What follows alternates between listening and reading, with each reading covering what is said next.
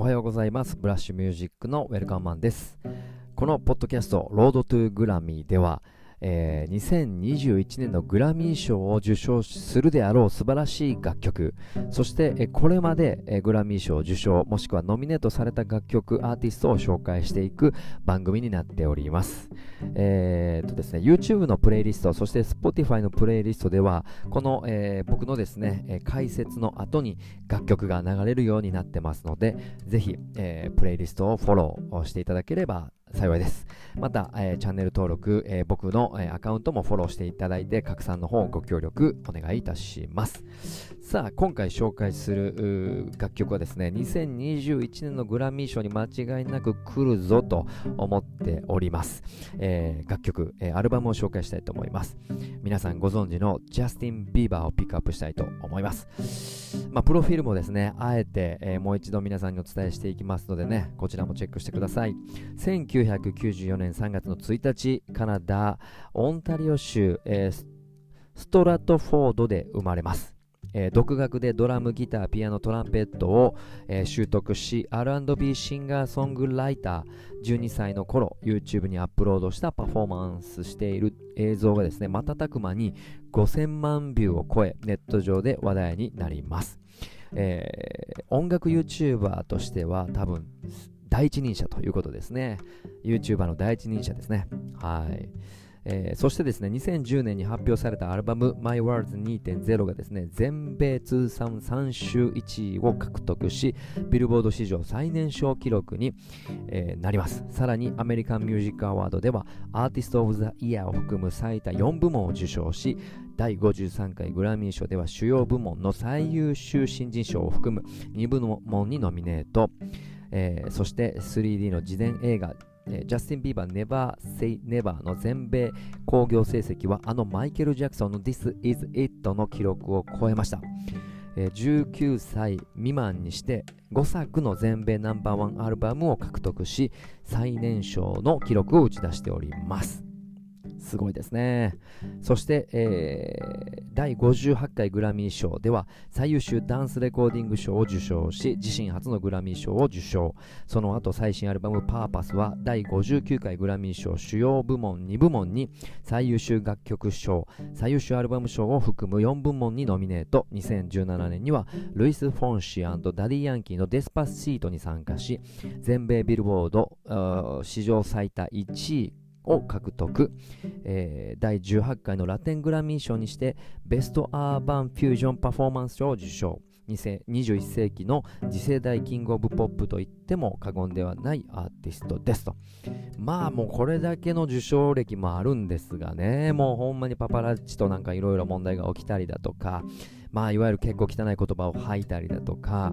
まあ、やんちゃ坊主ですよね。いわゆるやんちゃ坊主の一面をいっぱい、えー、世間にさらし出して、えー、話題を重らいつつもですね、彼自身の才能やっぱりすごいなと、えいうところも踏まえてね、本当に僕個人的にも大好きですし、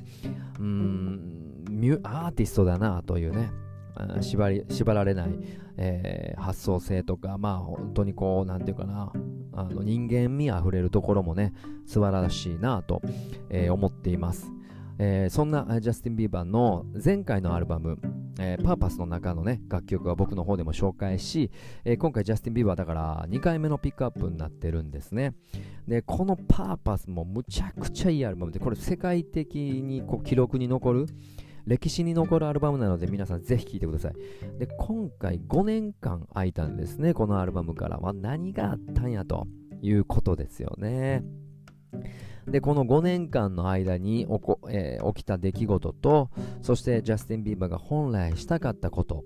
それがですね、今回のアルバム Changes に、えー、全て詰め込まれていると。えー、このアルバムは非常に素晴らしい R&B の、えー、アルバムですね。はい。えー、その中から楽曲を紹介していくんですが、少しこの5年間についてね、本当に内容の濃い5年間なんですが、えー、簡単にお届けするとですね、えー、っと、この、えー、俳優のね、スティーブ・ボールドウィンの娘で、モデルのヘイリーとですね、2018年にゴールインしております。えー、四六時中一緒にいるんじゃないかと思われるぐらいラブラブな2人はですね、二人三脚で歩み、歩みを進めてきており、えー、プライベートだけではなくレコーディングにも参加したりだとか、えー、常にね、寄り添ってジャスティンをサポートしております。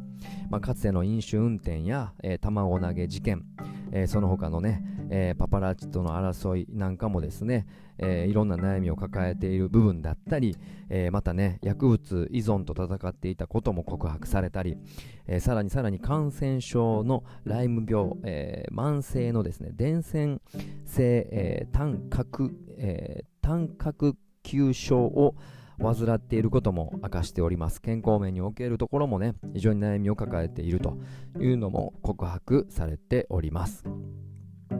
えー、そんな5年間の中でね、えー、結婚したりだとか、まあ、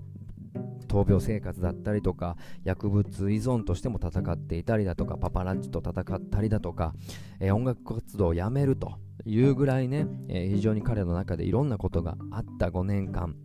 パーパスっていうアルバムは振り返ってみると最先端の音楽で最高のプロデューサーが揃って、まあ、最高のプロモーションが行われたはずなんでね世界的に。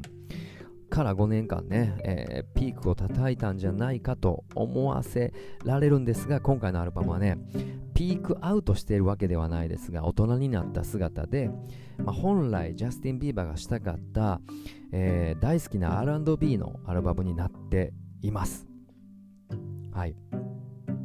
この、えーと、今回ね商標登録されるんじゃないかと噂の R&B バーっていうね、えー、R&B にかけたとジャスティン・ビーバーをかけたね R&B バーサウンドで統一されておりすごくメローでね、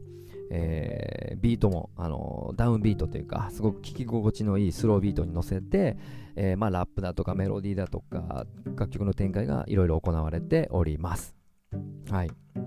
でしかもジャケットもね真っ赤っかでですね、えー、まあ、愛をテーマにしているんだろうなというところも、えー、打ち明けています、えー、今回の Changes もですねこの結婚した、え妻のヘイリー・ビーバーへの愛情を、えメインに、え添えて歌い上げていたりだとか、まあ、彼女のおかげで自分はチェンジ要は変わっていけてるというふうなことも公言しております。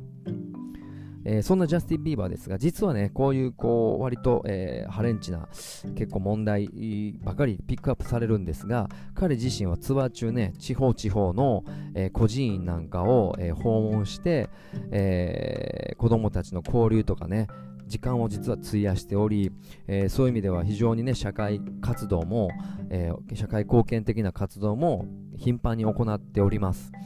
で今回はミュージックビデオがねそういった内容のものになっておる素晴らしい内容の楽曲そして、えー、ミュージックビデオも素晴らしい内容だったので、えーと、シングルになっている「ヤミーという曲ではなくねこの児童養護施設を訪問している様子を綴ったミュージックビデオ